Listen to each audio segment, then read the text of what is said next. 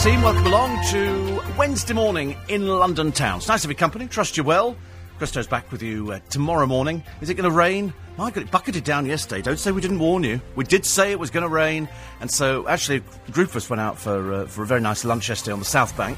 And we sat there quite happily watching people getting absolutely drenched. Possibly one of the most entertaining bits of the day. And uh, we got the lightning, and we got the thunder, and we got the whole business. It was all very nice indeed. A bit like the papers today. Oh, some more stories make your toes curl. All after the news. Morning team, welcome along. Wednesday morning. Oh, it bucketed down, didn't it? It bucketed down yesterday. It was quite nice because I'd, I'd agreed to go out for lunch, which is something I very rarely do. He says, fibbing through his teeth. And um, so meet up, come back into town yesterday, bring me a little umbrella. And uh, we go along the South Bank. And what we're looking for is just a nice restaurant.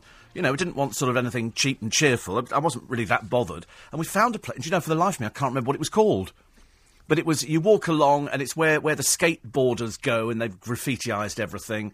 And then you go along a little bit, and then we were like the second restaurant in. I think it was next to Giraffe, and it, it's called, but I don't know what it's called.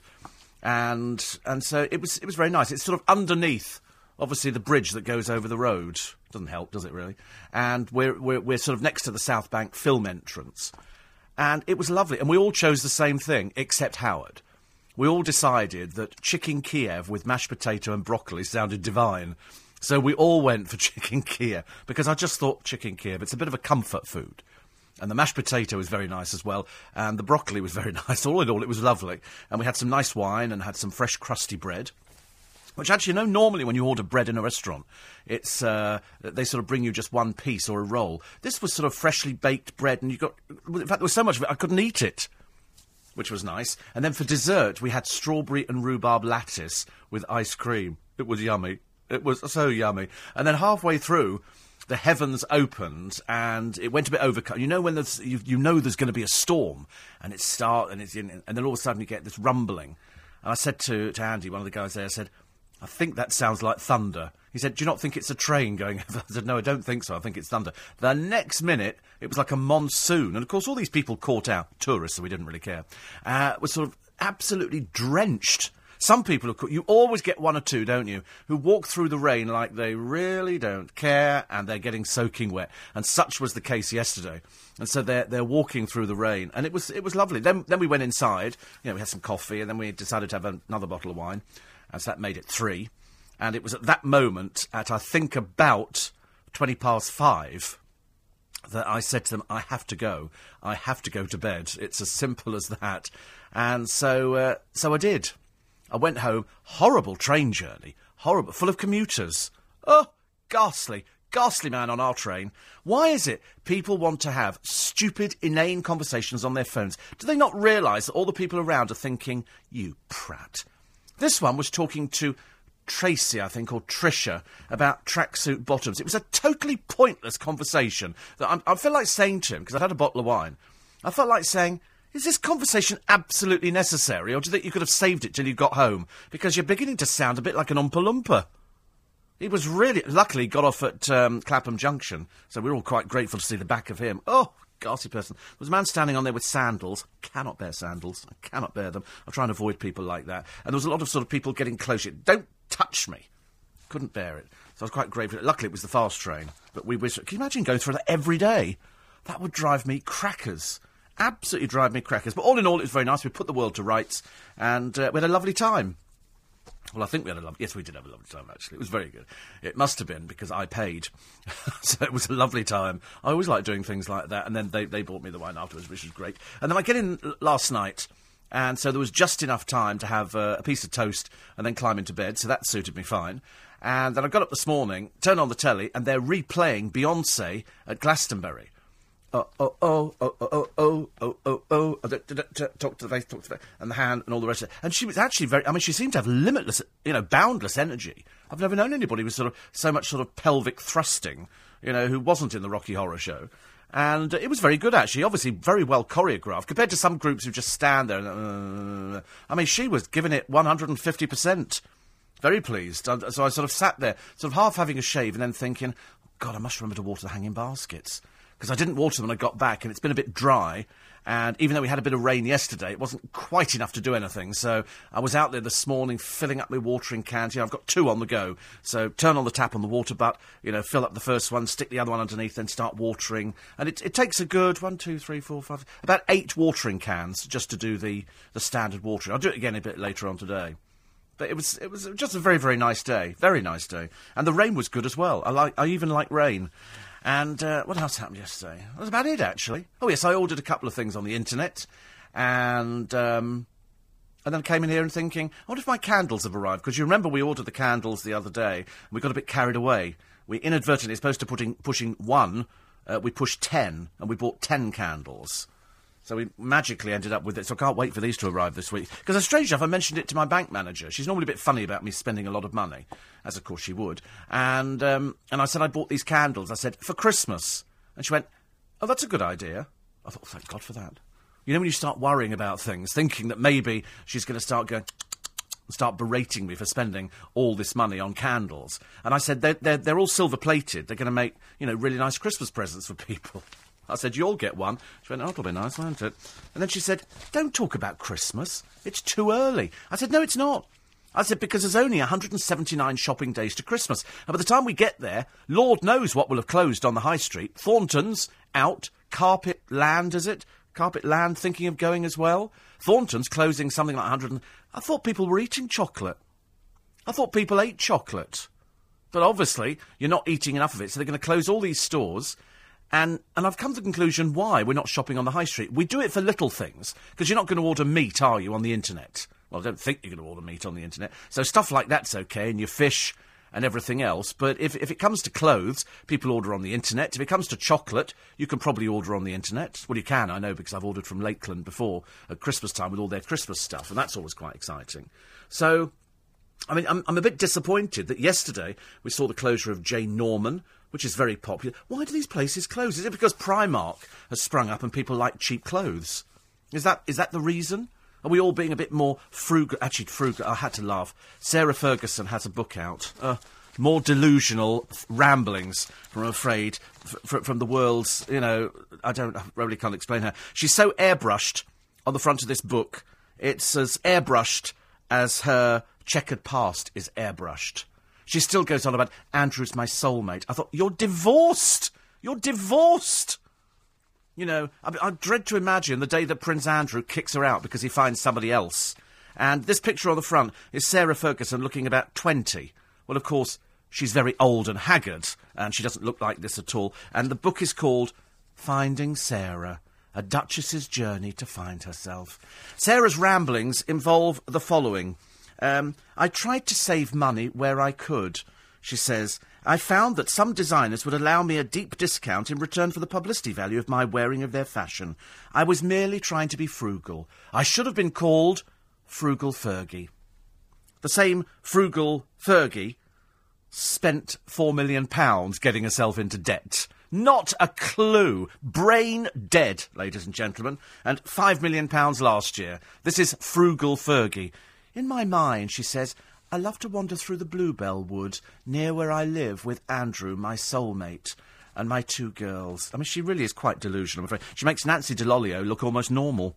And uh, she says here, I didn't offer Andrew for £500,000. It wasn't like that at all. Andrew and I are a team.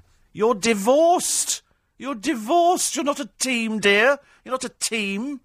Apparently, so the, the Duchess's psychic has, uh, uh, because she recorded these conversations, where apparently Madame Vasso's memoirs, based on the tape recorded conversations, say that um, she had great sex with Steve Wyatt, but uh, it was very dull with Andrew. Kind of figures, really, doesn't it? He doesn't look as though he's going to be a live wire in bed. Not that we think about these kind of things. But there's, there's more delusions from Sarah Ferguson here. Um, she talks about uh, Diana as being her closest friend. Of course, selling Diana down the river because she'd already said, I will never talk about Diana. Then realised to flog a book, and that's what Sarah does. She tries to flog every aspect. At one point, uh, Her Majesty said, What do you require, Sarah? And Sarah, with all innocence, turns round and said, Your friendship. Which I think, says Sarah, amazed her because she thought I was going to ask for money. You really are crackers, aren't you, love? You really are.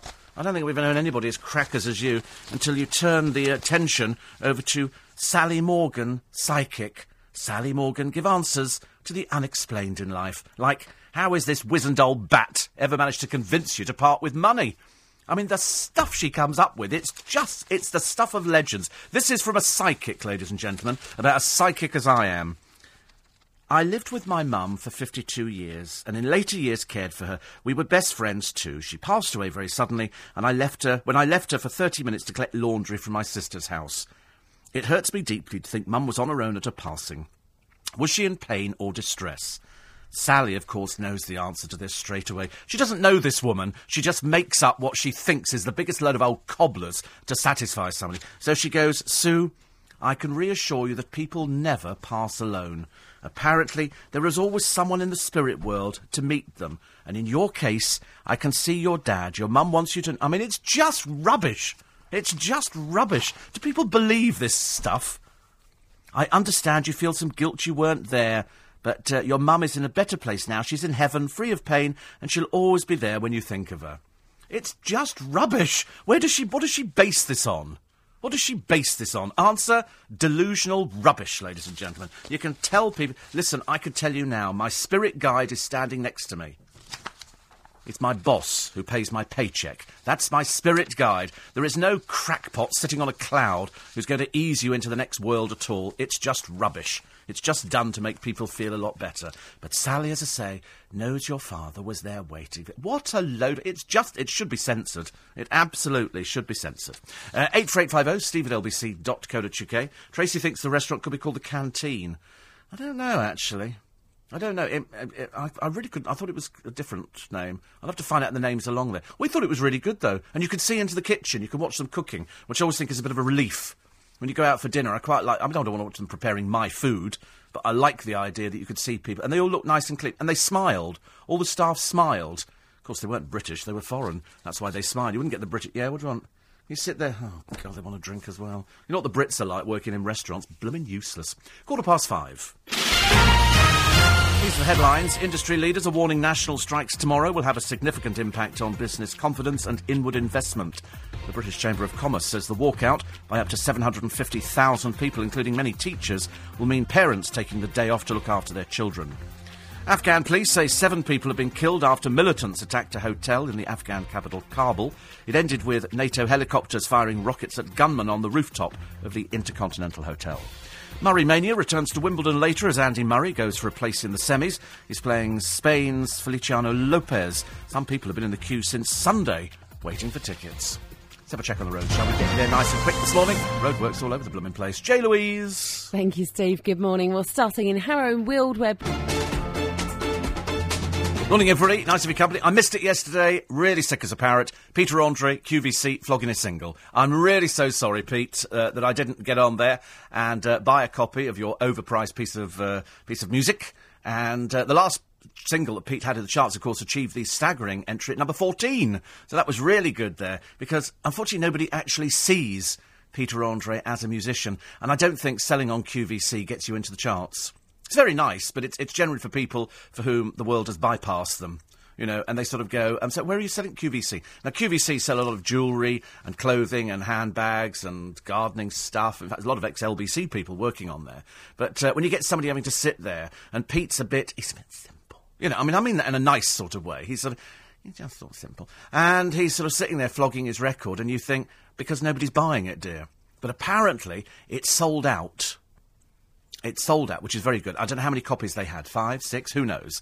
But uh, it's sold out, and so everybody's very happy. But you won't see it in the charts because I don't think the chart return shops take QVC into account for some reason. It's quite sweet, but I'm really sorry I missed it. And but apparently he's doing every day this week. He's really doing every day, and he's been tweeting saying, you know, you know, thank you for all the love and all the rest. I think he's very delusional, isn't he? He's a little bit. I've discovered we are in the world of the delusionals. What with Nancy delusional, then you've got Sarah Ferguson definitely delusional, Peter Andre delusional, Jordan who manages to milk every opportunity. At the moment, it's sticking up for Harvey because Harvey had jokes told about him by that vile Frankie Boyle, and so Jordan's capitalised on it, made a programme about it. You know, I want to talk to Frankie Boyle. Well, they don't want to talk to you, darling. He's not interested. Channel 4 don't want to talk to you. Nobody wants to talk to you. The Sun aren't interested either because Frankie Boyle's still got his job. So you made another fool of yourself, I'm afraid. Uh, Dan says, I'm awake and I don't want to be. Stop being so cheery. I know it's awful, isn't it? When you hear this sort of happiness emanating from your radio, I can understand how some people are lying there thinking, I wish you'd shut up. Because we don't like happy people in the morning. But I am happy.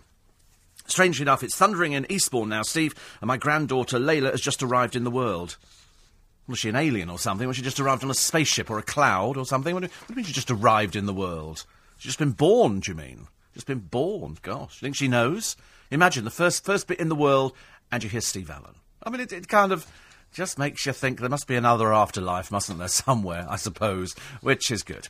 Uh, 84850. Lynn says, I know you're not talking about this, but I had a very stressful day yesterday. Had two new windows put in. I know it's dreadful, isn't it? Dreadful. I know you've been there, but I got a wasp's nest. Had to get the pest control out. Do you know, I thought it was really cheap to call. We call out um, some local guy. He comes round, he's about 29 quid, which I think is really cheap. He puts on a white suit, looks like. a little bit Darth Vaderish, and he said, where wasps? Up there, up there. You could see them. They're more milling around. And all he does, he just goes up there and he sticks his little hose under the eaves and he sprays. Because in our case, you couldn't see the nest.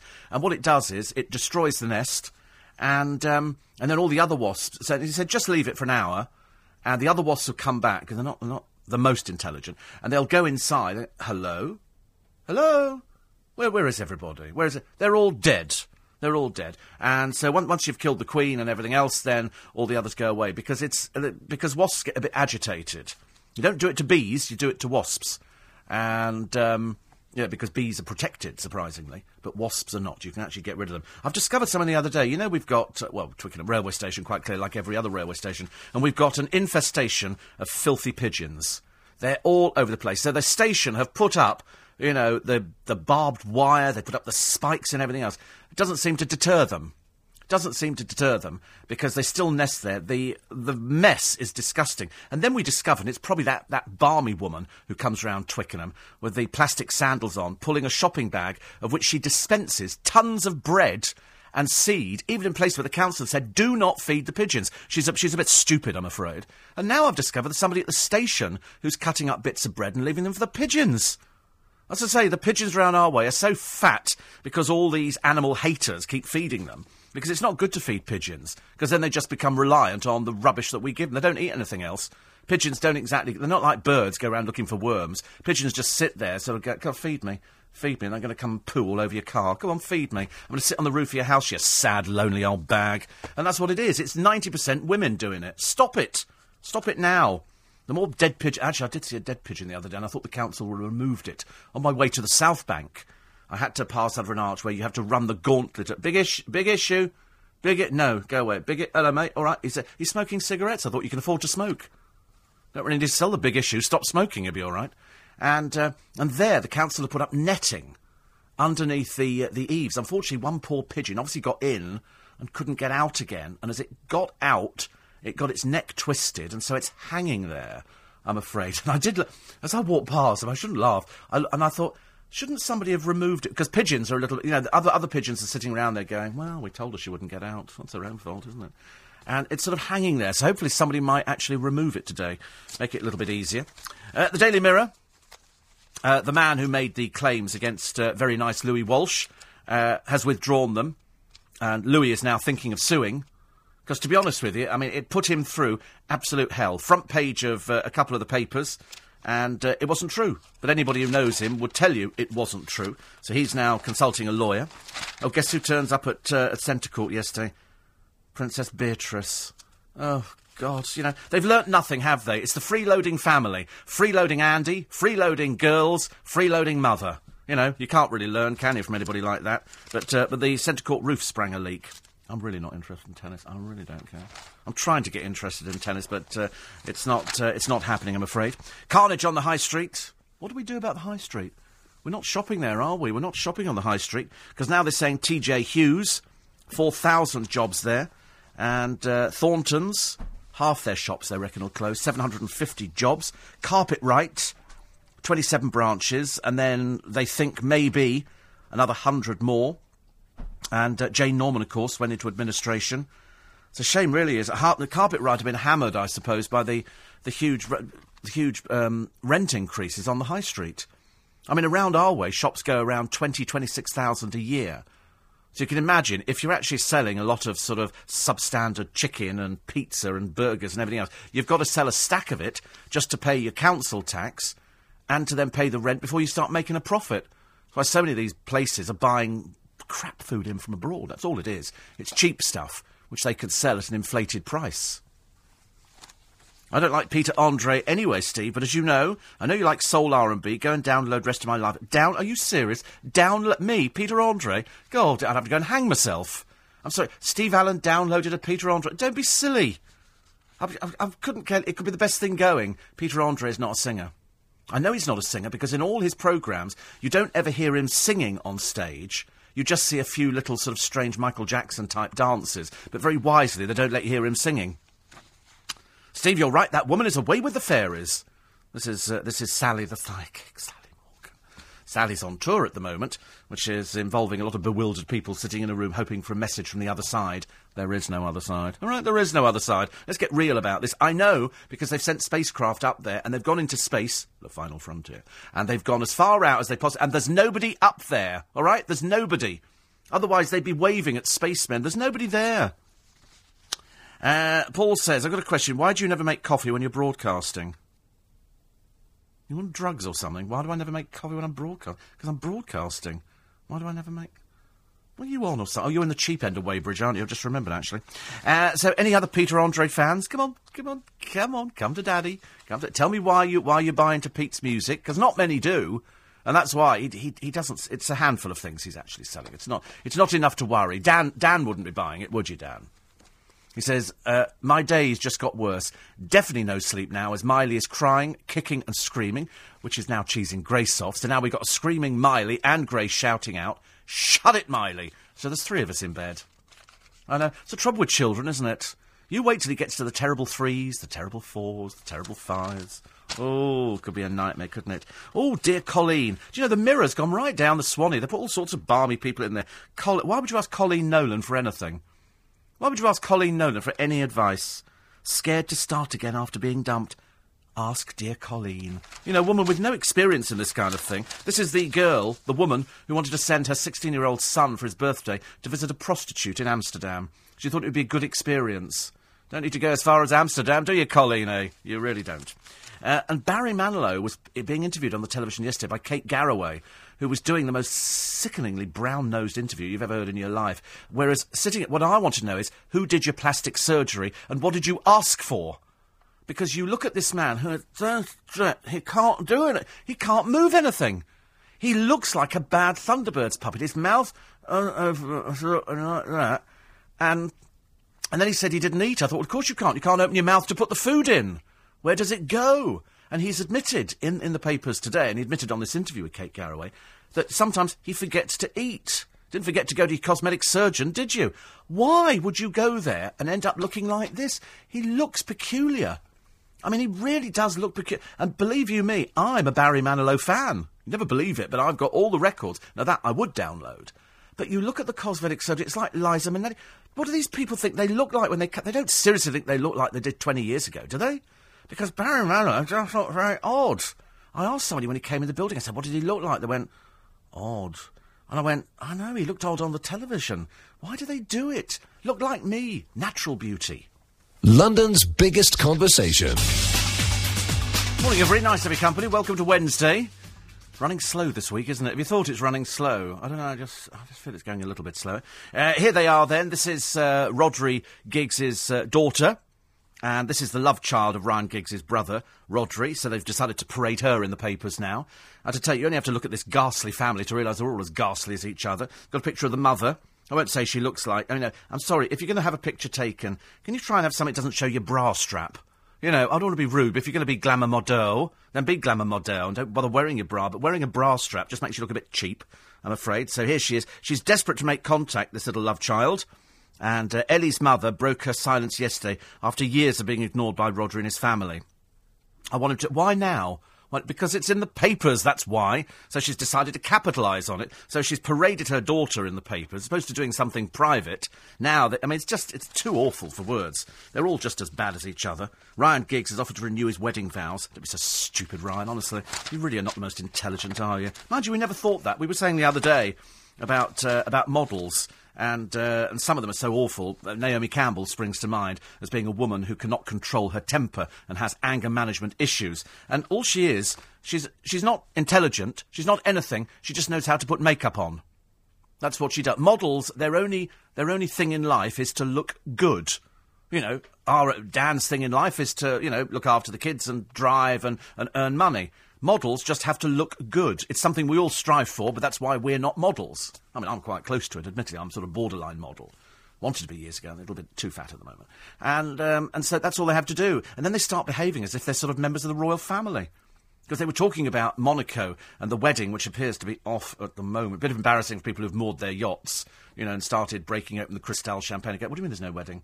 Well, where are we going to? We're super rich. Where are we going to go now? We'll have to go to Blackpool or something and moor our yachts offshore and go and see what chavs look like. You know, and go and eat fish and fish and chips and mushy peas. We'll go and do that. And it turns out that Prince Albert, you know, who already has, I think, two love children. And uh, and has a string of failed relationships. One of the people he's invited to the wedding is Naomi Campbell. What does she contribute? She's just a clothes horse. That's all she is, really. Cheryl Cole has got her 28th birthday coming up very shortly. 28, honestly. And she's going to have a big bash. Who, who, who will go? Who will go to. Because apparently Cheryl has not been seen in public since May the 20th. Good. Good. I'm quite enjoying the fact that we've not seen Cheryl, you know, and not been seen in public. Like you, so you're, you're, you're witnessing something so awful for Cheryl Cole that you begin to wonder how she copes with day to day life. Like, you know, it, it's a bit like Nikki Graham. It doesn't work. Oh, it's working.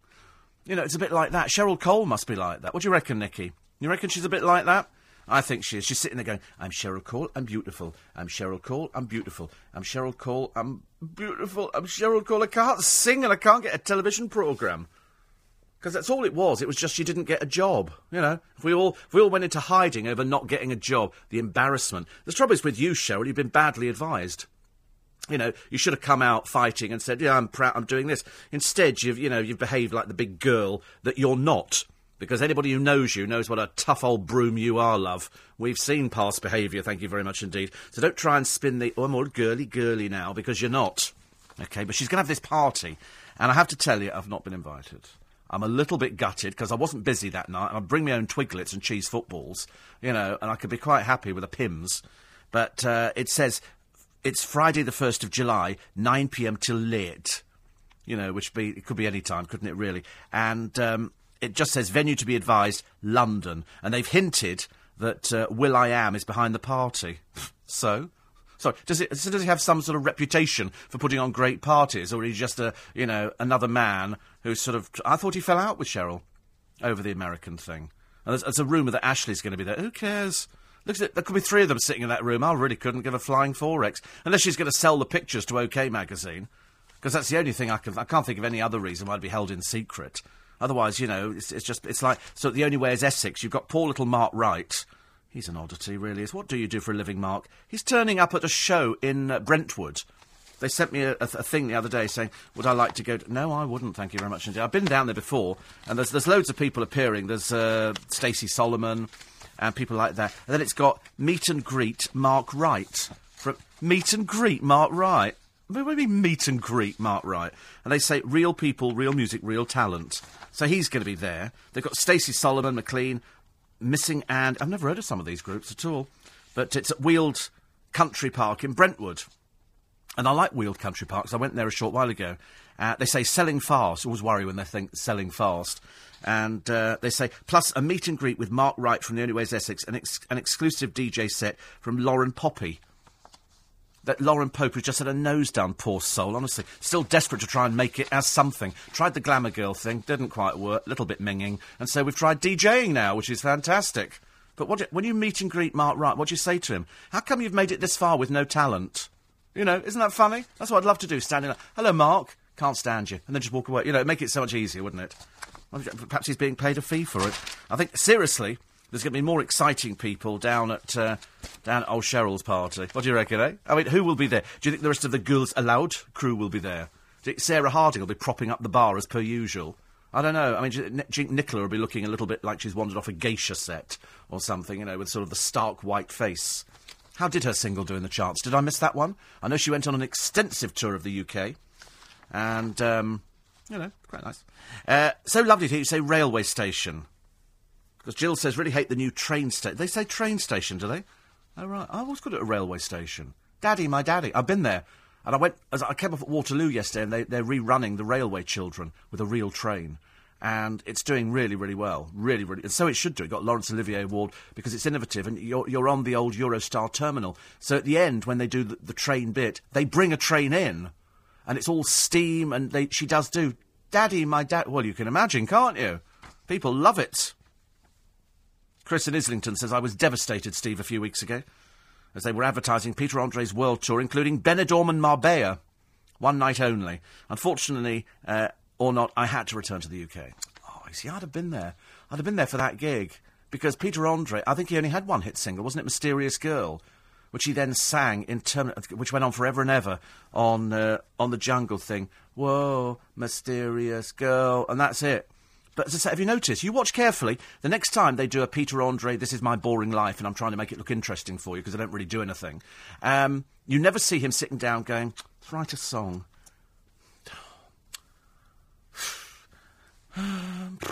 You never see any of that kind of thing, and that's what you want to see, isn't it? Instead, they show him sort of, you know, putting his makeup on and going out to entertain people and sort of doing high fives like he's Michael Jackson. But they never show you him singing. They very wisely don't show any of that at the concert, because otherwise you'd be going, Have you seen this? It's not good. Not good. Talking about Peter Andre, says Mary. My son's high school is selling raffle tickets for a draw to win tickets for one of his concerts. Wonder how much money that'll raise for the school. What next? She's still ironing shirts, poor soul. Pat in Leeds says parking charges have ruined high street shopping. Um, do you know, you're probably, you're probably not wrong on that. You're probably not wrong. Local councils don't make it easy to park, do they? You have to go around. I've, I've got a parking permit, but to be honest with you, I can walk up and down the high street. Oh, I did go yesterday, because I'm always very keen to explore. If something new happens in, in Twickenham, I want to get the open Poundland open. I went in there, you know, had to check out what was going on. And I've been in WH Smith's. I've not bought anything in there because, to be honest with you, there's nothing I can buy in there that I can't buy in Mr. Modi's. And uh, they're a chain, so I think they're, they're okay. And uh, and I, I support the coffee shops, and I support and I support some of the local restaurants and things like that. And I support some of the local bars, and and then I thought I'd go to the butcher shop. We have a new butcher shop opening, and uh, there were a few people milling around in there. They seem to have seven staff. I thought that'll change. Give it a month, it'll be down to two people because there's no way you can survive with seven staff in this day and age. They've got to be taking a serious amount of money. And so I thought uh, I'd buy some steak because uh, I'm partial to a little piece of uh, steak. And so I, I, I go in and uh, I wait my turn. It's a bit like waiting, let me just take a ticket out of the machine. And, uh, and, I uh, surprise, surprise, it's a Geordie lad serve me. Way, eh? What can I get for you then? I said, oh, I'd like some sirloin steak. I think it was sirloin I bought. Anyway, I bought three pieces of sirloin steak. He's not wearing gloves. Now, you know I've got I'm a bit funny about people handling food without putting on plastic gloves, and I can't remember what the law is. I was always told that the law was if you're handling food, you're not to handle money. And he was handling money. And I'm looking around, and I was going to go. Ba- I'll have to go back in again today to see if they're wearing plastic gloves because I think if anybody's handling raw food, especially meat, I'm expecting them to wear those blue gloves. You know, like they do when they sort of pick up a handful of mints or something like that. But I seem to remember he wasn't wearing gloves. If he was, they were very thin. And I shall apologise, but I don't think he was wearing gloves. And he handled money a, at the same time. Now, I thought if you're a butcher, because my uncle uh, used to have a butcher's shop in Gants Hill and he cut the meat, but he never took the money. There was a there was a woman sitting in a in a booth, little box thing, who took the money. And that's how it used to work in a lot of the old butcher shops. With somebody sitting in like a little like a little toll booth thing, sitting there, taking the money, because the butcher would be cutting up the meat and all the rest of it. But this guy took the money as well as picked up the steak with his hands. And I'm thinking, it's all nicely wrapped in paper, don't get me wrong, and it's all barcoded, it's all very cleverly done. And I quite like the idea of something wrapped in paper because that's, uh, you know, although it's quite thick paper, it's a bit like wrapping paper. and it, it does look quite good. And three pieces of steak cost me eleven pounds, but uh, it wasn't that. It was it was the other thing that I was I was more worried about. It was the handling of the meat and the handling of the money as well. So I'm going to have to check it out again today, just to just to find out. Uh, Nat says you did it again. Your little Beyonce re- rendition. Oh oh oh oh oh oh! You want to see the actions in the studio. And uh, Steve, yesterday you mentioned Dunmow. You must try the Star Restaurant. Thank you very much indeed. We get all recommendations on this programme. Sad about Jane Norman, Steve. I remember shopping there as far back as the 60s. And uh, Lynn says, My husband was in a very good mood yesterday until he heard his favourite shop, Thornton's, is to close. I know, I, th- I thought that people were so crackers for chocolate that they'd they just eat chocolate and and everything. I, did, I couldn't imagine a chocolate shop going under. Can you really? Although everybody sells chocolate now. Uh, Roy says, "Did you see Liza Minnelli on Loose Women? Definitely had a facelift. Oh, absolutely. Her and her and Barry Manilow together. They look very peculiar. But when somebody has surgery and they have stuff tightened up, what they tend to do is it means that it's all sagged and it's dropped and and you have it just nipped and tucked. But nowadays they seem to have quite a lot done. So when you look at Barry Manilow, you realise he does look really peculiar. I don't know whether he looks in the mirror and thinks I look exactly as I do, you know, when I was 25, 30, or whether he thinks I think they've really cocked this surgery up because he just looks odd. And Liza Minnelli looks even odder. Whereas, in fact, she could probably achieve the same result by going on a huge diet and losing loads of weight and then having surgery done. I don't think you can. I mean, it just. They look peculiar. Do people have it done over here? Yes. They do. And, they look peculiar as well, I'm afraid. So, uh, there you go. Nat says, please don't stop. I'm Cheryl Cole. I'm, I'm Cheryl Cole. I'm beautiful. I'm Cheryl Cole. I'm beautiful. I'm Cheryl Cole. I can't sing for toffee. I'm Cheryl Cole. I've got no talent. I'm Cheryl Cole. I'm beautiful. And as I said on the television the other day, Cheryl Cole is living proof of just how far you can go in a career with no talent but looks because it's now come to a dead, dead stop. Do you remember? She comes back from America and, uh, oh my God, ITV bosses, they're falling over themselves to sign her up. No, they're not. No, they're not. Uh, people, she's going to be a huge star on Saturday night television. No, she's not. No, she's not. They, they said the same about Dannii Minogue. People are really, really interested. Dannii's got loads of offers. No, she hasn't. No, she hasn't.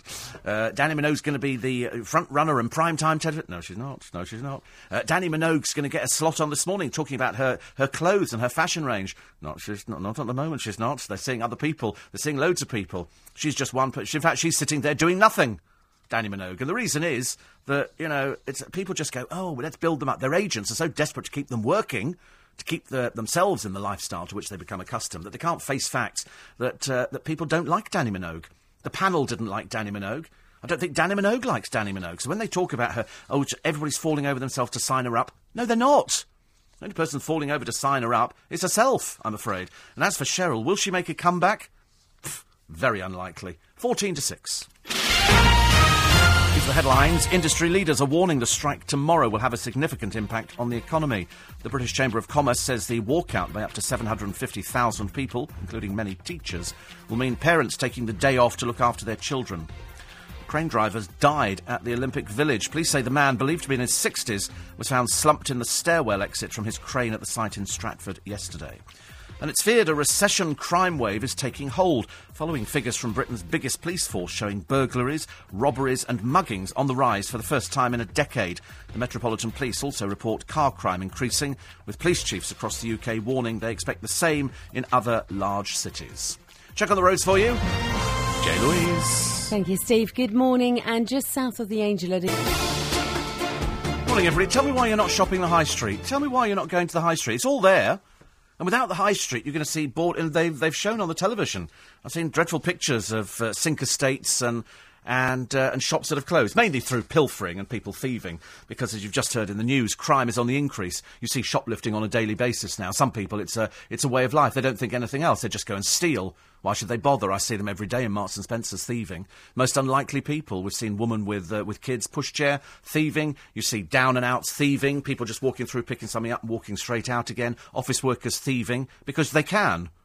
And that's why eventually, you know, you won't have many shops on the high street. Something like Marks and Spencer's can probably absorb, you know, 50, 100, 250 quid a day being stolen by people. Probably staff, I should imagine, because that's where a lot of thieving comes from in shops. The staff steal, or they let their friends steal. We had a case a while ago of a, of a store where uh, one of the managers and one of the co workers in it were robbing them blind. and they hushed it up. Luckily, I knew about it. Luckily, I knew about it. But that, that's the problem on the high street, and very so- shortly you won't have anywhere. There'll be absolutely nowhere to go. And then you, um, they actually sort of, uh, you look on the front page of the Daily Mail, there's a, a vile militant extremist who has strolled through Heathrow's immigration, despite a ban being on him. But obviously, border control did absolutely nothing. Raed Salah was giving a lecture organised by Islamic radical, uh, radicals to a large crowd in Leicester. I mean, this. And, and, and then the other thing that we've heard today is 200 Somalian criminals can't be kicked out because of their human rights. These are people who've committed burglaries, muggings, rapes, thieving, breaking and entering. I mean, you've never seen anything like it. And apparently, the Court of Human Rights goes, oh no, you can't because if they go back to Somalia, their human rights will be breached. What about our human rights? There's one here, born in 1969 in Somalia, allowed to enter the UK for six months as son of a Somali diplomat based in London. March 89 claims asylum after his father dies. 89 in October, recognised as a refugee and allowed to stay. By the time we get to March of 96, sentenced to five years for handling stolen goods, fraud, robbery, and carrying a replica gun. March 2001, convicted of theft. November, convicted of perverting the course of justice, three months. May, convicted on eight counts of supplying heroin and cocaine, jail for three years, six months. June, this is habitual. We can't send him back because his human rights will be breached. Jailed for 12 months for burglary and theft. Home Office decided to deport him. Appeal rejected. Appeal to Immigration Tribunal rejected. Tribunal finds real likelihood of him reoffending. January 2007. Deportation order signed. Appeals to the Court of Human Rights. Deportation stayed. March 2008. Convicted of possessing Class A drugs. Jail for 18 months. July 2010. Charged with possession of Class A drugs. Intent to supply. It's just a joke. It is just a massive joke at your expense, ladies and gentlemen. You know, why can't we kick them out because you've got courts and lawyers who will fight for their right and say, no, no, no, these people could. Be... So it's all right for them to murder and rape over here, and apparently you can't do anything about it, but God forbid we should send these people back, you know, from where they came, because, you know, because over here it's easy to thieve and rob and cheat people and, uh, you know, ruin people's lives. But you can't send them back because their human rights will be breached. I'd like to show you what I think about their human rights, ladies and gentlemen. Uh, Prince Harry is dating the gorgeous ex of Formula One race race ace Jenson Button. Actually, the picture on the front is not a particularly good picture of her, but she's uh, she's uh, very posh. She's very, very posh. I think Harry's known the family for years. That'll make a change, won't it, in the royal family, which is good. Uh, Louis Walsh, looking forward to going back to work. Good for him. He'll now decide whether or not he's going to sue the papers who printed these uh, Shameful allegations, really bad. And also the lawyer who put Milly Dowler's parents through mental torture as he defended her evil killer has been offered a police guard after being bombarded with threatening emails. This is the man who put the. Fa- it was so disgusting, I can't even begin to repeat what he asked this family. It was just too awful. And Levi Bellfield is in a couple of the papers today, and um, he has no remorse whatsoever. He has absolutely nothing. Three life sentences for murder, no remorse whatsoever. He said, I'm thinking of having cosmetic surgery. I'd also like you to have some cosmetic surgery, Mr. Bellfield. I don't think you'd approve of my version of cosmetic surgery, but frankly, I'm sure that in prison, because he said it's really nice in there. He said you get tea and they have cream cakes every day, and he's on a very nice. Uh, he's got a single room by himself, and people are okay. You so wish it wasn't that way, don't you? Cher Lloyd is on a mission. The mission is to explain to people who you are, I suppose. But Cher Lloyd, I think, was on a television programme. She was a bit stupid, a little bit, not all there, I'm afraid and uh, she now wants gypsies to stop being slated because she comes from a travelling family. The singer uh, said she was bullied at school because of her roots. Well, from what we've seen from the My Big Fat Gypsy Wedding and all the other ones, people don't go to school, do they? I thought that was the whole idea. I thought people just. They, there's certainly no bullying going on, unless, of course, it was just in your mind Cher. Little bit, little bit Sarah Ferguson here. And she says, I hated school. It was disastrous. Well, of course it was. It is for everybody from the travelling community. Very few people enjoy it, and that's why they, uh, they behave badly. And unfortunately, she says here, teachers dust it under the carpet. It was always my fault. That's because of my gypsy background. Oh, here we go again. Excuses, excuses. She says, uh, I'm going to set up a campaign. I think our beliefs are respectable. I'm not really sure what beliefs you mean. What, what beliefs? It's lovely, isn't it? I'm, I'm thinking of going back to my Anglo Saxon roots and becoming a Viking warrior, ladies and gentlemen. I'm thinking of sort of paddling my longboat up the Thames and doing a lot of sort of pillaging and things like that. This, this beliefs It's just like clamming onto something. Unfortunately, she'll alienate 90% of her audience, and uh, so it won't happen at all. Buying meat online, QVC sell it quite often at Christmas, says Mark. They send it out in dry ice lined boxes, but mamma mia, the price! They wanted, with the postage, £40 for 10 large lamb chops, and the presenter was trying to say the best taste in the world. Thought it would have to be at that price. Yes, I love it when they all taste it, don't it? Mmm, this is so good. You know they're being paid about 40 grand a year for telling you this load of old rubbish. They'll tell you anything on the television. That's why you can never go by taste. I think anything that's taste. Although, um, we're, we're going to be talking to, uh, to Beverly Knight. She's doing the papers with Nick. She's going to do an in conversation with me. And uh, she was on Saturday Kitchen the other week, and she ate the food. And so many people don't eat the food. They just sort of pretend to eat it. Whereas me, I'd get, somebody cooks for you. God, blimey, I'd be taking it home. Taking it home, ladies and gentlemen. I'd be loving every. Oh, I'd be putting it in Tupperware boxes. Lovely. Barbara says, guess no one buys Michael Ball's CDs either, as he's also appeared on QVC. See, it's different for Michael Ball, he's not appealing to the pop charts. So Mike, Michael Ball is not a pop singer. He sings show tunes. That's why his shows are always selling. Put it this way, Peter Andre couldn't sell out the Royal Albert Hall. That's why he sells out the little tiny venues. That's the only reason. But Michael Ball's not, uh, not trying to enter the pop charts because his albums have always sold very well, which is good news. Uh, fan of Barry Manilow too, says Lynn, won't need Madame Tussauds soon. Plastic surgery, the new waxworks. They can just stand there and be themselves. It is tr- it's just very odd, isn't it? Very, very strange. Very, very strange. I don't know why people have it. Um, Stephen Bridlington says maybe if Cheryl Cole was doused in Tomorite, she might grow up a bit more quickly. My favourite thing to use in the garden, ladies and gentlemen.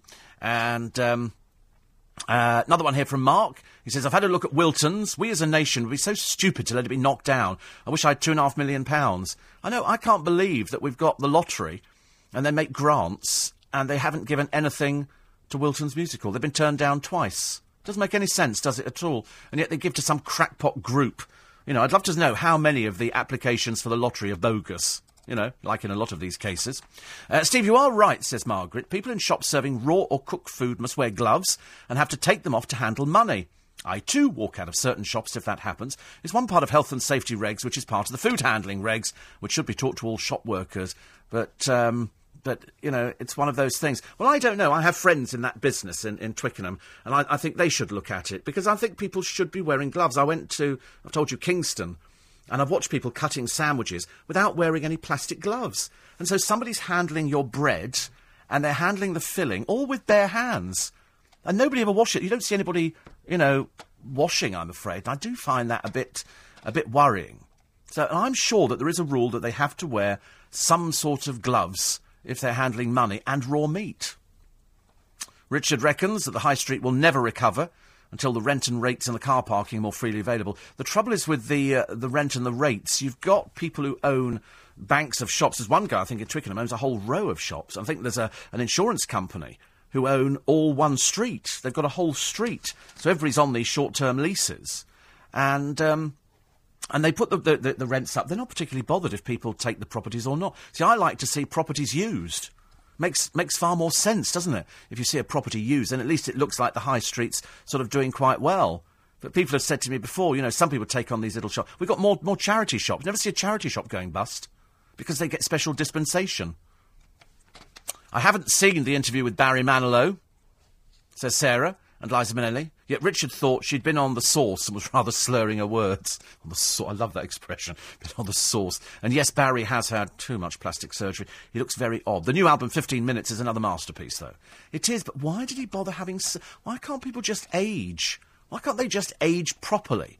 You know, it's... Oh, dear.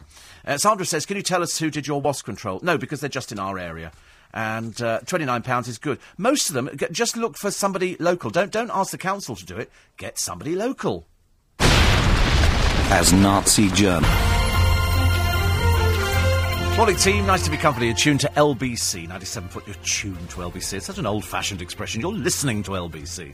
Coming to you live from Leicester Square. Hope it's sunny today. Might undo an extra button and enjoy myself. The only British member, says Dr. Rodney of the European Court of Human Rights, was born and bred in Malta. Kind of sums it all up, doesn't it, really, I'm afraid. Thank you for that one. And uh, Steve, says Alan, Barry Manilow looks like his face has been shrink wrapped. Does a little bit, doesn't it? kind of thing. And uh, and Jeff says our firm's day out is on the 27th of August to Newmarket Racecourse, and the star is Peter Andre. It's 49 pounds, and I'm not going. There you go. See, making everybody happy this morning. Here comes the news at six. On FM, online, Steve Allen. Morning, everybody. Nice to be company. Welcome to Wednesday morning in London town. After all the uh, the lightning and the rain yesterday, we make such a big deal about it, don't we? It's only a bit of lightning and thunder, for goodness' sake, you know, and a little bit of rain. Um, people talking about toys for Christmas in the paper today. Apparently, a Dalek, a ride-in Dalek, is going to be. None of these toys will feature at Christmas, of course. They're just telling you this now to try and get interest going. By the time we get to Christmas, it'll be something stupid like plasticine or, you know, can't think of anything else daft at the top of my head. But there's a, a transformer. There's a singing doll based on Justin Bieber. That'll be popular. And uh, and there's also, I think, uh, Elmo from Sesame Street. We had Tickle Me Elmo a few years ago, and it did make me laugh. It did make me laugh. It was very funny. Jonathan Levi's back with us. Hello. Good morning. Good morning. Did you cope with the rain yesterday? I cope with the with the with the rain fine. Really, I look looking out the office window. You're looking a bit David Gest this morning, if you don't mind me saying so. bit David Gest. Bit David Gest. Oh no, that's yes. um, that's a disaster. it's because you've got the little beard. Is it because I've got a little It's beard? because you've grown a David Gest beard. I haven't shaved for a few days. Have you not? Is that how it grows? Yeah. I think you're fibbing. I think you've trained it. I think it's a bit of topiary. Oh no, I shall emerge next Wednesday completely clean shaven. It's funny, isn't it? You- pe- pe- I, I've never grown a beard in my life. I don't think I could grow People would be horrified if I grew a beard. But I, I do shave every day because I have to. But I just, I can't imagine what I look like with a beard. I must look ridiculous. I think next Wednesday you should come in with a beard. I don't think I could grow one. Maybe for the next live show you could have a beard. Oh, no, no, no. See, the trouble is, I remember sort of growing a moustache years ago, like my Auntie Enid, because I liked hers. And and then you, you spend your time licking it. You put your tongue up there and lick as you. I don't know why. the you twiddly, you could have a twiddly one. A twiddly moustache. Yeah. I don't think moustache is The great actually. Steve Allen. with a moustache. Yeah.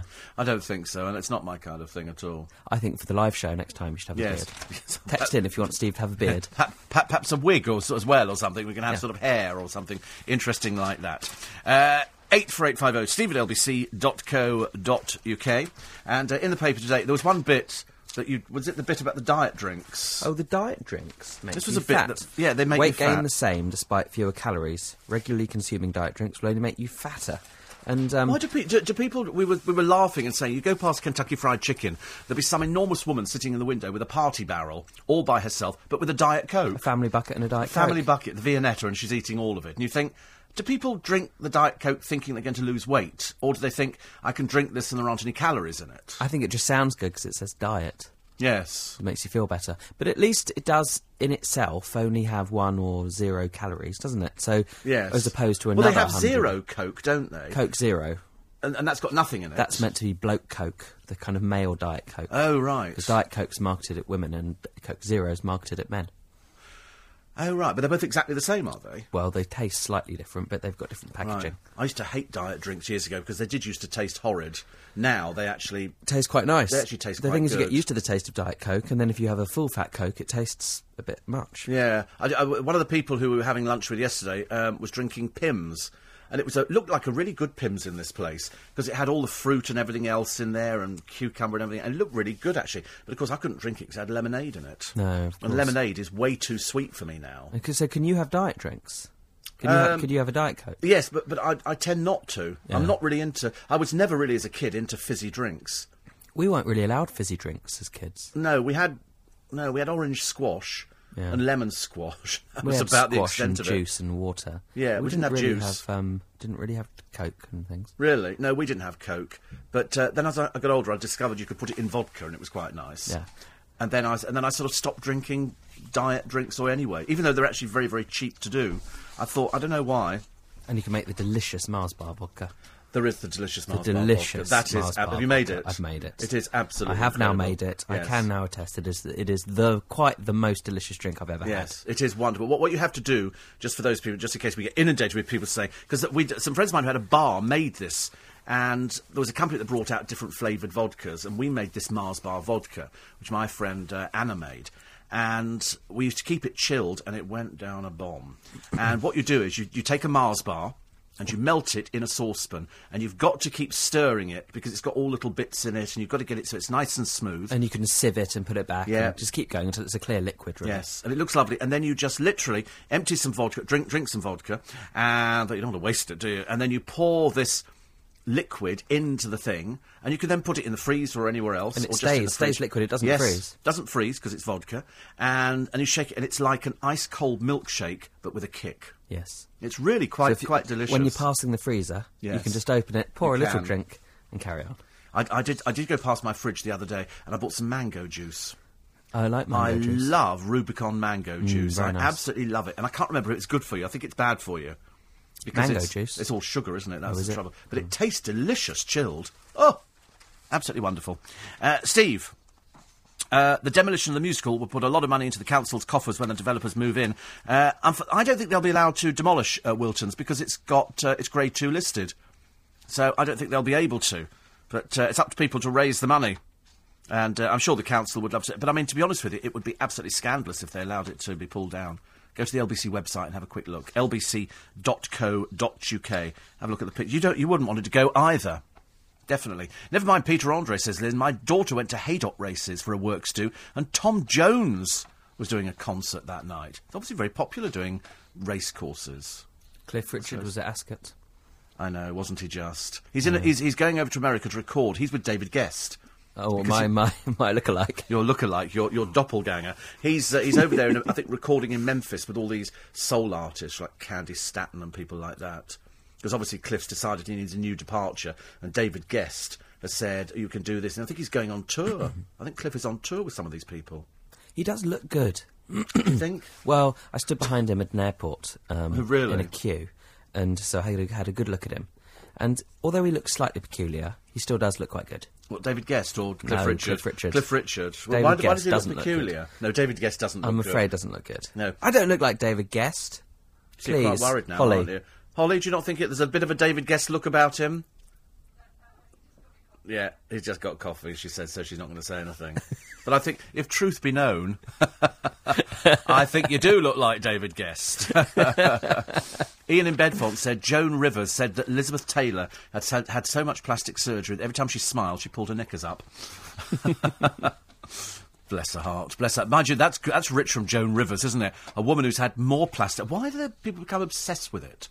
I can understand people having a little bit of Botox, but you don't really need it unless you're really that wrinkly. I've seen the Housewives of Orange County. Or as I prefer to call them, the trailer trash of Orange County. They've all got tattoos, and some of the women look really odd. And their sons are a bit trashy, and their daughters are definitely trashy. Uh, and they try and pretend they're all sort of terribly clever, but they're not really. But uh, some of them, them have had surgery. Search for eternal youth. Not It everyone is. can look as young as you, Steve. Uh, Well, you know, I'm lucky, and also the fact I only work in a 25 watt light bulb situation. You know, I, I won't. If anybody's got 40 watt light bulbs, I don't go there. I'm afraid. I only work 25 watt. So much easier. Quarter past six. News headlines. It's Sam Pittis. People hoping to fly tomorrow are being told to expect disruption. Morning, everybody. Nice to have company. 19 minutes past six. Jonathan Levi is with us today. Deanna says, I was horrified to see Barry Manilow on Paul O'Grady's show. He's had so much done to his face. He looks a bit odd. Worse still, neither male nor female. He doesn't seem to. He just looks odd. The voice is lovely, but it's so weird to behold. And, and you know, I'd never want to go to a concert again. Very sad. Why do they do it? I'm afraid so many people look most peculiar now. Yes. You know, ro- ro- lots of these aging rock stars look very peculiar in photos and then weird up close. We just want to look young and and, and, But they and don't cling look on to young that. because all you do is look at somebody and you go, They look you look of- odd. Yeah, but they look odd. But maybe it's better pe- people think to look odd than to look old. You think? Well, I don't, but I think the consensus amongst celebrities and amongst is that you just want to look like a slightly peculiar older celebrity, and that's better than looking like a pensioner. Yeah. But surely, if, if, if, if we were celebrities and we thought we'd have some surgery, you would look at the work that the surgeon had done before and go, well, I don't want to look like that.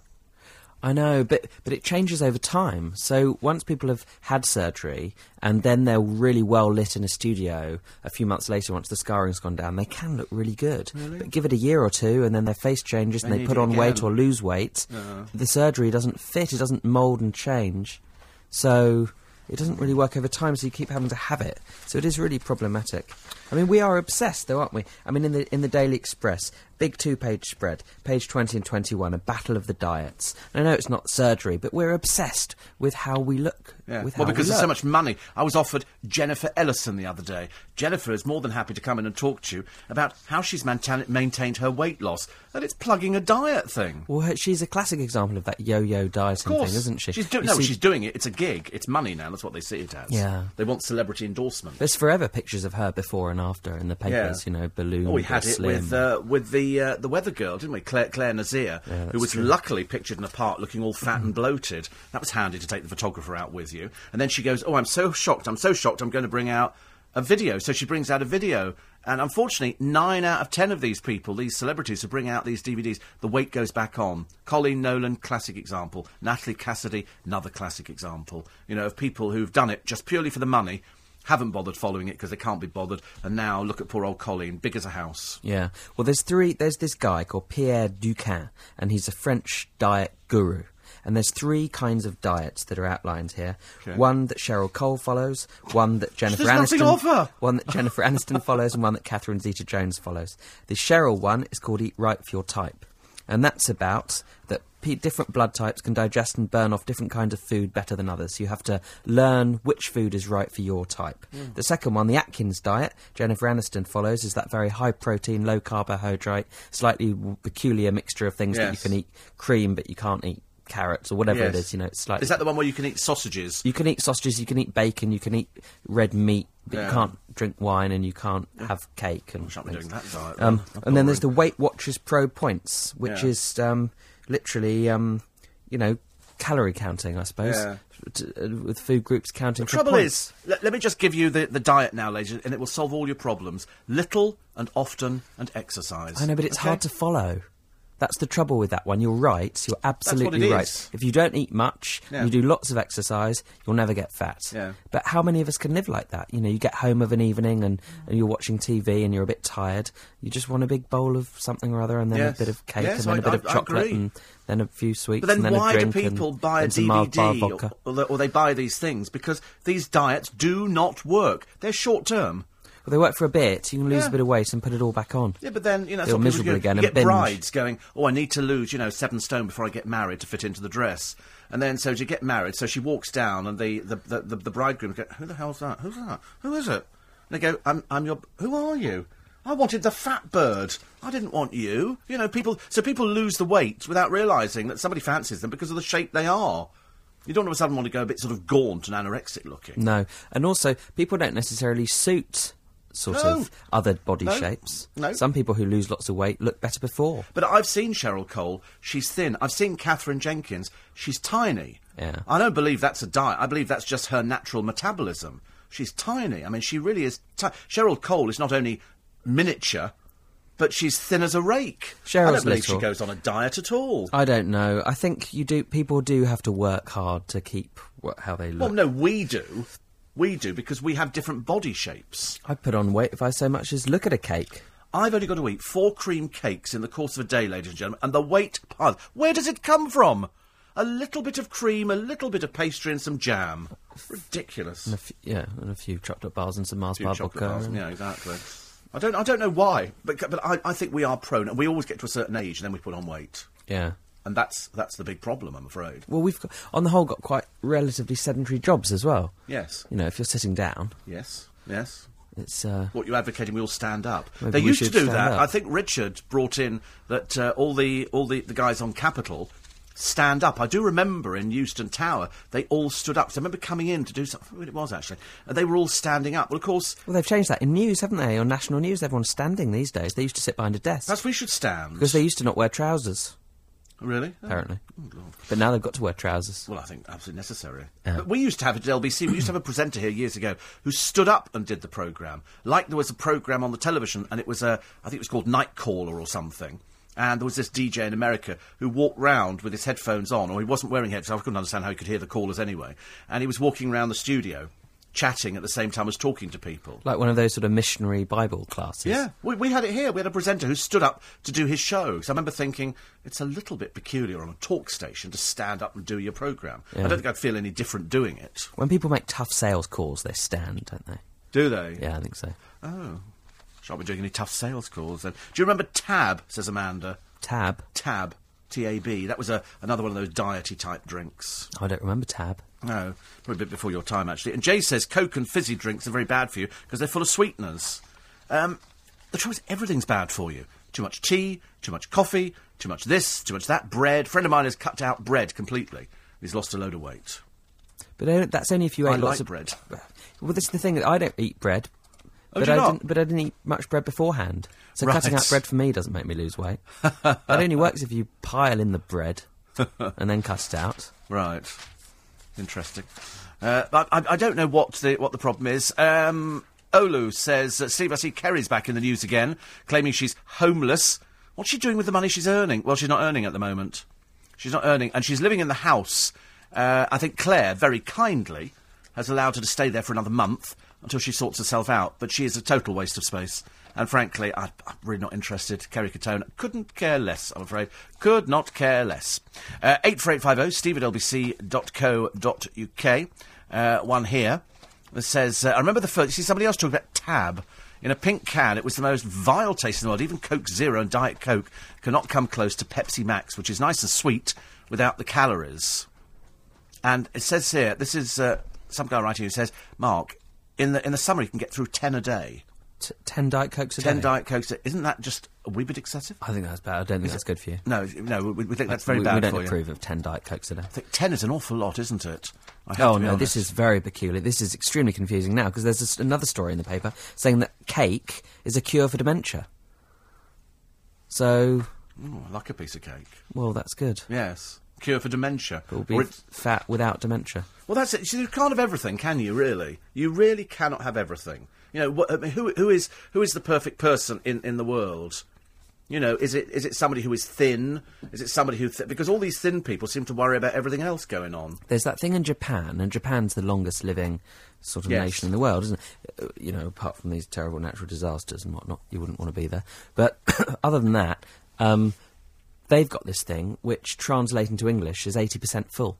So that one of the secrets to their longevity is that they only ever eat these sort of elderly people in villages until they're 80% full. So they always end a meal slightly hungry, and that's mm. drilled into them from they're very young. So they never eat until they they've got that that thing that we do where we're just fit to bursting and we've just eaten so Oh, much. we have to, don't and- we? We don't want to waste anything. You don't want to waste anything. You want a second helping of this, and I'll Yeah. go on. I have one more potato, and Oh. I'll have a second helping of apple crumble, and yeah, just one more glass, and yes, I'll have a coffee and a had praline. mashed potato with their kid and ordered chips as well. Well, a few chips on the side. No, not just a few. Double portion to share. double portion to share. Double portion to share. Uh, well, they don't do this in Japan. They don't have chips. No, but they eat until they're eighty percent full, i.e., twenty percent hungry. But they're eating healthily. What they're eating a lot of is fish. Yeah. They're eating rice. Yeah. Just plain boiled rice. They Plain don't have all the rubbish rice, we have. raw fish, Yeah. bits of whatever, um, bit of sauce, or, but but until we're still hungry at the end of the meal. Yeah. not like us. No, as, well, we, we were always taught don't leave anything on your plate because there's people starving in another country. Waste not, want not. Yes. My mother would say, I've not slaved over a stove for you to sit there and just ignore it. Quite so you right. sit there and eat it. Yeah. I didn't mind actually because my mum was a very good cook. Um, another one here that says, um, I saw Barry Manilow too. He looks a little bit like Topo Gigio.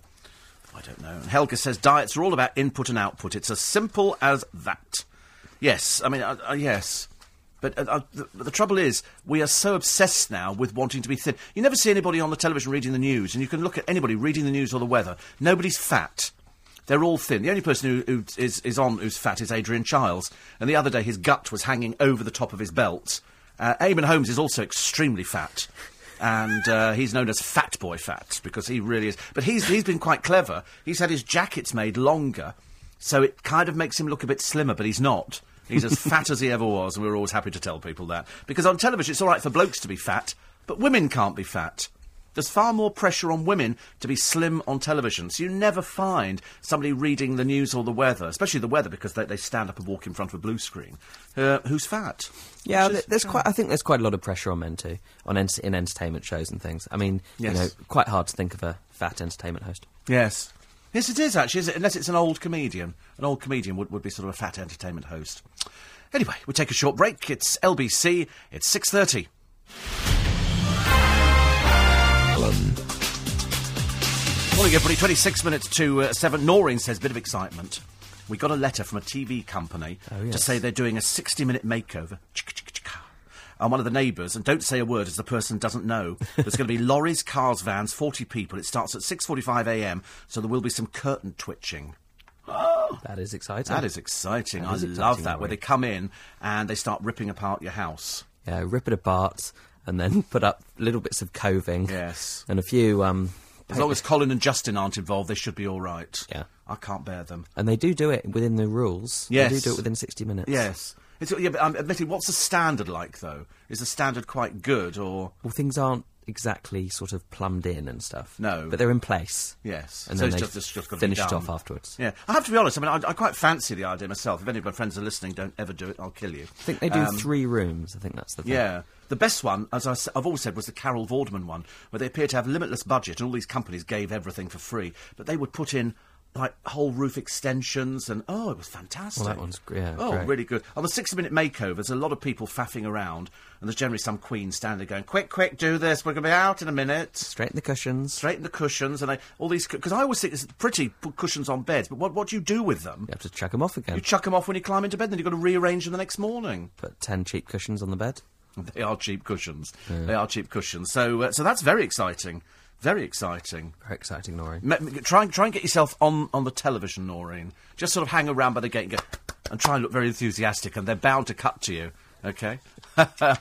and uh, Clive in Sri Lanka says, I was watching Formula One on Saturday. I saw David Coulthard. He's very thin for his age. Looks like he's got a 28 inch waist. Very thin. Well, they have to be thin racing drivers to get into the, the cars, don't they? Like jockeys. Yes, I mean jockeys are just not tall.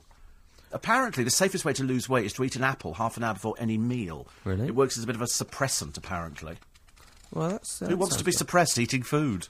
Well, Barry Manilow, it's all about weight in the papers today. He doesn't eat. Barry, thin Barry, I just don't enjoy food, he says. I don't like to eat. He's six foot. He's previously denied weighing seven stone. Sometimes he says he forgets to eat and starts to tremble. He works out three times a week. My biological father was thin, so maybe it comes from that. What was that? What's that expression? Nothing tastes as good as thin feels. I've never heard that expression The, before. before you're about to tuck Nothing into a, tastes as good as thin feels. so if, before you're about to take tuck into a pizza, Yeah. think that. I was, I was going through some shirts today because you know when you sort of you sort of get up in the well you, you probably don't need to worry about it. But I sort of I tried a shirt on. I was like just a little bit tight there. Perhaps I put on a pound overnight or something. so you sort of take it off and you hang it back and you think I'll try it again tomorrow. and then eventually tomorrow never comes. So you start thinking perhaps I'll move up a size. I do know that feeling. It's not nice that tight shirt feeling, No, is it? I don't like it when at the all. buttons feel like they're stretching a bit. No, I know it's it's it's it's not pleasant for anybody, and also the same for ladies. But ladies don't seem to mind wearing tight tops that show fat, whereas men don't. Men don't wanna do unless that. you're a darts player, in which case they're more than happy to show you every roll of fat they've Yeah. got. In fact, it's part of it, really, Yes. isn't it, to have a big gut? Oh well, you, you have to be there to 180. To- you know, as long as you can see the dart over gut. the top of your stomach, you're and fine. they, they wear their trousers underneath, like coach drivers wear their trousers underneath the gut, don't yes, they? whereas Edward Heath used to wear it Above just underneath his breast. Yeah, so have it right up there, so which gives you um, the a bottom that is the length of your body. Yes, Doesn't it, yes. really? I've often thought if you hitch the trousers up, so just underneath your armpits, that's yes. fine. Well, especially if you've got little um, breeches or whatever they're called. Braces. Braces. Breeches. Braces they are, you fool. Breeches are something completely different. I think breeches are actually trousers. Oh, yes. The name for, for trousers, isn't it? Old-fashioned trousers. Most people eat their meals at the same time of the day. About 15 minutes before eating, your stomach starts to warn you that it's time to eat, and most people do. Uh, many years ago, I was involved with psychological studies on dieting, says James. The conclusion for the studies had indicated that by eating at different times every day, thereby not creating a repetitive diet, the body did not send any warning signals to the participants. So there you go. I followed the regime when I was 25 years old. I weighed 140 pounds. Now at 60, I still weigh 140 pounds. When I dine out, my friends comment on how I can eat as much as I want yet gain no weight. You're very lucky. We hate you. Yes. Nobody likes you. Nobody likes you at all. Nobody Yeah. wants to dine out. I mean, all, all you want is somebody to bring out a tablet that you take at night and you wake up in the morning and you're thin again. I'd like just little pads I could attach to my stomach and go to bed and wake up with a six pack. Not gonna happen. No? Oh, like a little, Max Clifford was marketing a machine ages ago. Was he? And it was little vibrating pads that you put on your tummy. And, and I mean, to be honest with you, I'd hardly see how a little vibrating pad is going to make the weight disappear. Especially the amount you're carrying. Combine it with, with a cake. I mean, you'd have to be sitting on the washing machine for about three weeks for it to have any effect at all. it just doesn't work, these sort of things. Uh, Terry and Sue came to the Magic Circle and uh, loved it. They said, You don't look a day over 42. Well, you're, you're that older than you are. Exactly, that's my age. That is my age. Three years older, isn't it? Which is just about. Uh, Eel Pie Club, they've got loads going on tonight, and Gina and Warren have just returned from Cyprus. Actually, we've had the heat wave here. We have yesterday, very hot. Yeah, and today looks before. nice. I mean, the sun is shining. It's going to be 22 degrees in London Is it today. Oh, here we go again. That's lovely. That's what we need. And so uh, the Eel Pie Club, if you go to their uh, website, eelpieclub.com, they've got uh, something wonderful. Midnight Train today, a five-piece band led by vocalist Debbie Giles. And they've got Sam Kelly, Steve Oakman from Vanity Fair, uh, Pete Emery on guitar and Chris Bradshaw on bass. It's a mix of blues, funk, soul and R&B. Tickets are 10 quid. And it's at the Eel Pie Club, 67 London Road, Twickenham. So eelpieclub.com. You'll love it. Nothing tastes as good as skinny feels, says Jason. It was Kate Moss Uh, was it? who said it caused an outcry from the anorexia charities. Oh. Apparently. I've never heard I've never heard it before actually.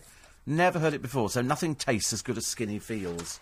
I have seen some people who are who are anorexic, but that's an illness. And th- those are people who think they look fat. Well, it's a proper disorder. It's a proper it? disorder. Like bulimia. Or, but it's called body dysmorphia, isn't it? When you think, when you look into a mirror and you see something that isn't actually there, whether you th- you see somebody Oh, I see reflecting that's there when I back look in at the you, mirror. you either think you you're too thin or too fat, Yeah. but you distort from your your mind distorts Mm. the image coming back at you, and you think you look different to how you do, and that could be that you think you're too thin or too fat. But that was at the fun fair. You went to the funny hall of mirrors and you sat there, oh, look, I look really fat. Then you walk away and go, oh, it's a normal mirror, I do look fat. I'm depressed, I'm afraid. it's not good. Uh, Steve, uh, Dave, the London Cabbie, says it's 36 million on Friday. I don't think it is, actually. I think it's 116 million on Friday. What's this Euro Millions? Yeah, yeah, yeah. 116, 116 million. Are we buying tickets? Are, we- are we? Are you, kidding? Is the Pope Catholic? Of course, I'm buying tickets. I've already got the tickets. I bought them weeks ago. Any any for me? No, no. What tickets for you? No money. Oh, money. When you win. I don't know. You see, that's the trouble because oh, some people on. they might hold you to this. No, but if you gave me 16 million, you could keep 100 million. Give you six, uh, six. You know, don't ask for much, do Could you? keep 100 Most people are just going twenty quid or something like that. Hundred? No, I wouldn't. I wouldn't give you sixteen million. But it would round it down nicely. yeah, but I've got other and then you'd have a neat before 100 you. million. Unfortunately, I'm, I mean, I've got a family to feed, and you know, there's kids and pots. 100 sort- million to divide between. Yeah. Well, I might drop dead through shock. I want to make sure I've got enough to enjoy. So there you go. Um, Barry Manilow and how he looks. Could it be magic? Says Frank. Do you remember a drink called Quattro? Uh, it was nicer than Lilt. I do remember Lilt. Oh, I quite like Lilt. Lilt was quite good. Lilt's still around. Is that a girl who ran down the beach looking very thin? Was that the totally tropical taste? The totally tropical taste. It was Lilt, and they, and they always filmed it on a, on a beach. I should think it's made in Macclesfield, isn't it, or something like that. It was it went nowhere near a tropical beach. Like the most popular pizza in Italy is Um, ham and pineapple? No, they don't do they don't do Hawaiian in Italy. They don't they don't understand that. We'll not annoy this. Cheese Dr. Oetker. Dr. Urtka? Dr. Oetker's pizzas, which are made over here, apparently on a trading estate. And in, and in, in Italy, that's the most popular takeaway pizza, Dr. Oetker. Findus crispy pancake. Oh, Findus crispy pancake. Oh, lovely, lovely. But apparently, Quattro, bit nicer than Lilt, didn't catch on. And uh, Dr. Pepper as well. See, I've never tried any of these I things. never liked Dr. Pepper. I'm Did you afraid. not? I didn't like the t- I didn't like the name Dr Pepper. That put, and also what was that other one? Irn-Bru, made from girders. Well, Yeah. it can't have been because otherwise you'd kill yourself straight away if you drunk melted girders. Yeah, I didn't really like either. No. But uh, it, a, a lot of them tasted, said Stuart, like fizzy Benylin. Which kind of kind of sums it up, I suppose. Uh, 84850 steve at lbc.co.uk. At, uh, Trish says, I've read so much about the dangers of eating and drinking, I've decided to give up reading. Which seems... You're right, actually, you're bombarded with... Um, We are. with all these things, and you shouldn't take any notice about them. And uh, too many skinny people on television, says Dan. We shouldn't take the mickey out of fat people. They've got enough on their plates. Thank you. It's an Very old good. one. It's an old one. Jason says I missed the gag at the end. Oh, did I? Oh dear. Wait a minute. Go back and find uh, the the gag at the end. Oh, that's right. There was a terrible fuss about Kate Moss. I bet she wished she'd eaten her words. Thank you. It's an old gag, isn't it? But it's it's worth doing. And Karen says, "Can you give a mention on your show? We're holding a charity fun day on Saturday, the second of July, which is this Saturday." Yeah, this Saturday. yeah. and uh, it's in aid of the Sam Beare Hospice in Weybridge. Uh, we are Walton Working Men's Club, and a very dear member, Suzanne Fennell, recently passed away in the Sam Beare Hospice. She and the family were treated so kindly they want to raise funds.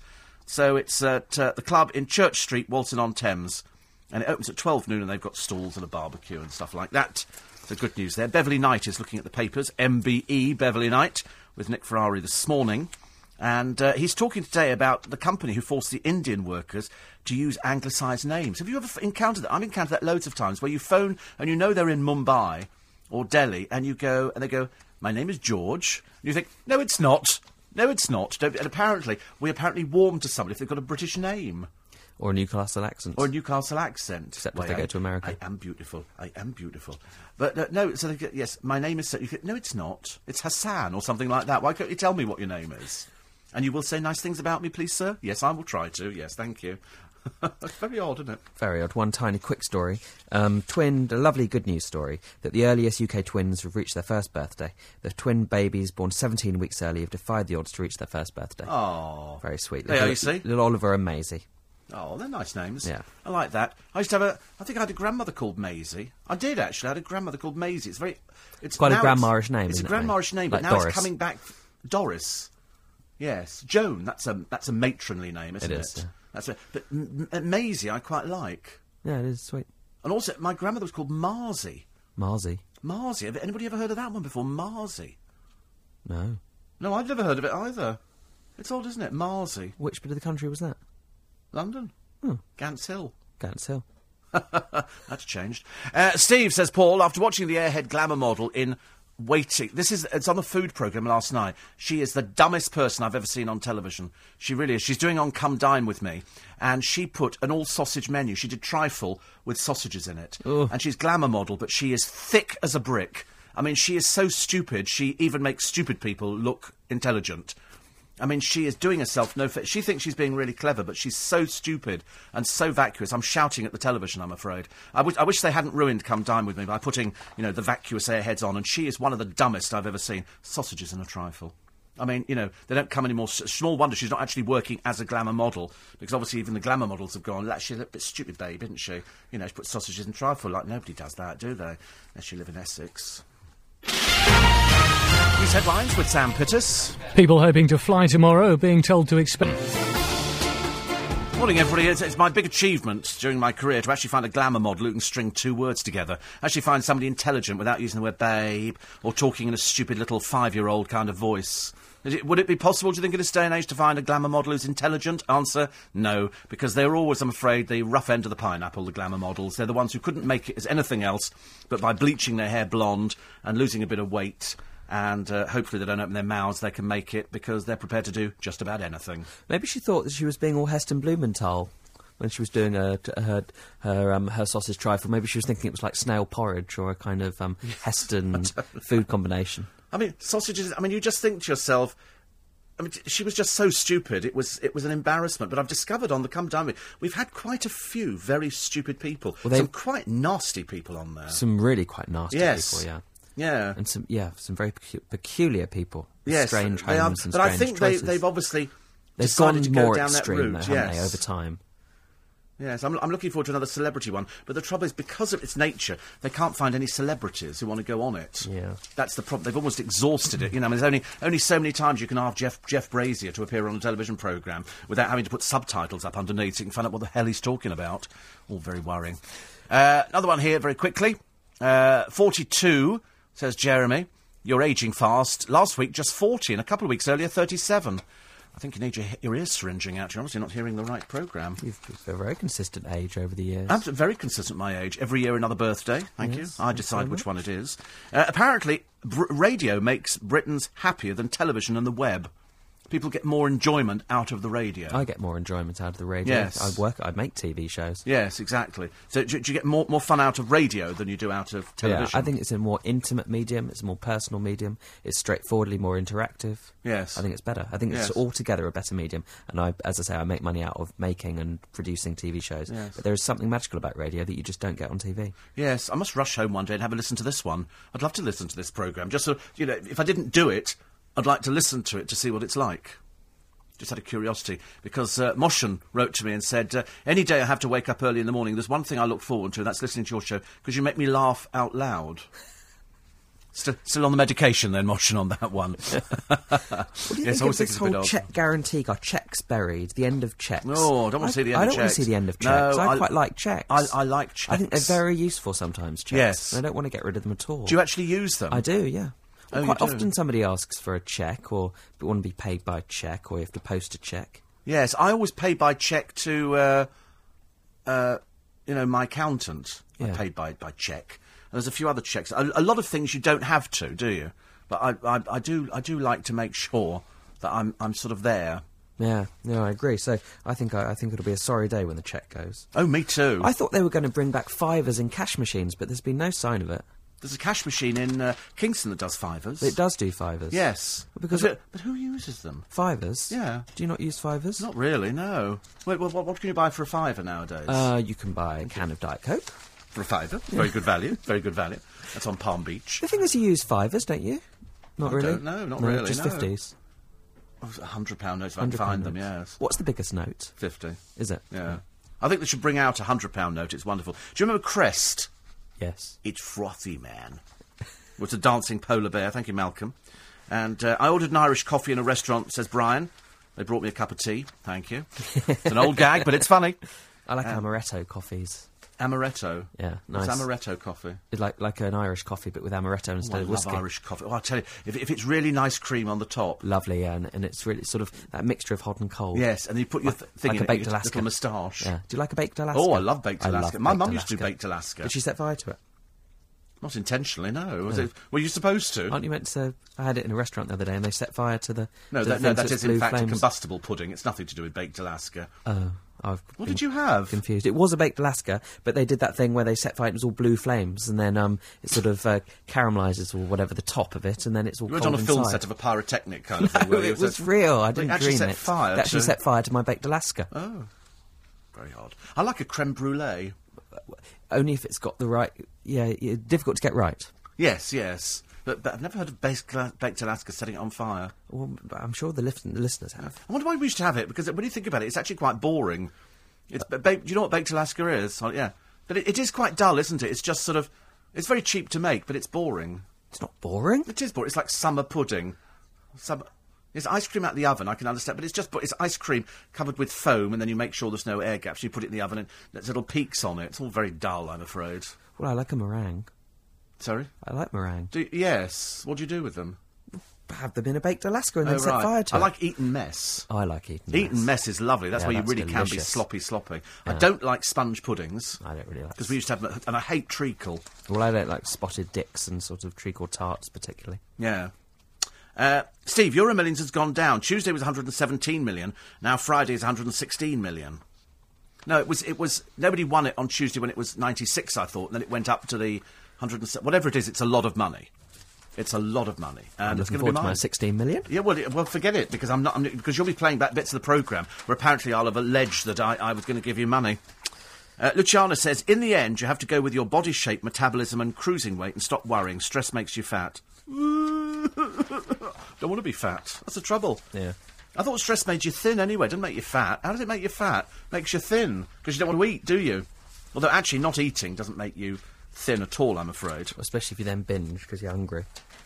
You know, uh, people tend to binge after they've eaten because we were in this restaurant yesterday for so long that we had lunch. When I was leaving, they're looking at the board, Yeah. getting ready to eat the next meal, and they and they just written up they were doing slow cooked pork belly, and three of them would go, "Oh, that sounds quite." I said, "We've just had lunch," and they went, "Yeah, but now it's it's now evening time and it's time for evening meal."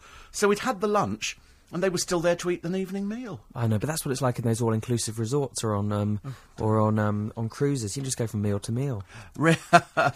Yes, I'm, uh, yes. I, I don't like that. I don't like that all inclusive. Do you not? Not really. Not really. No.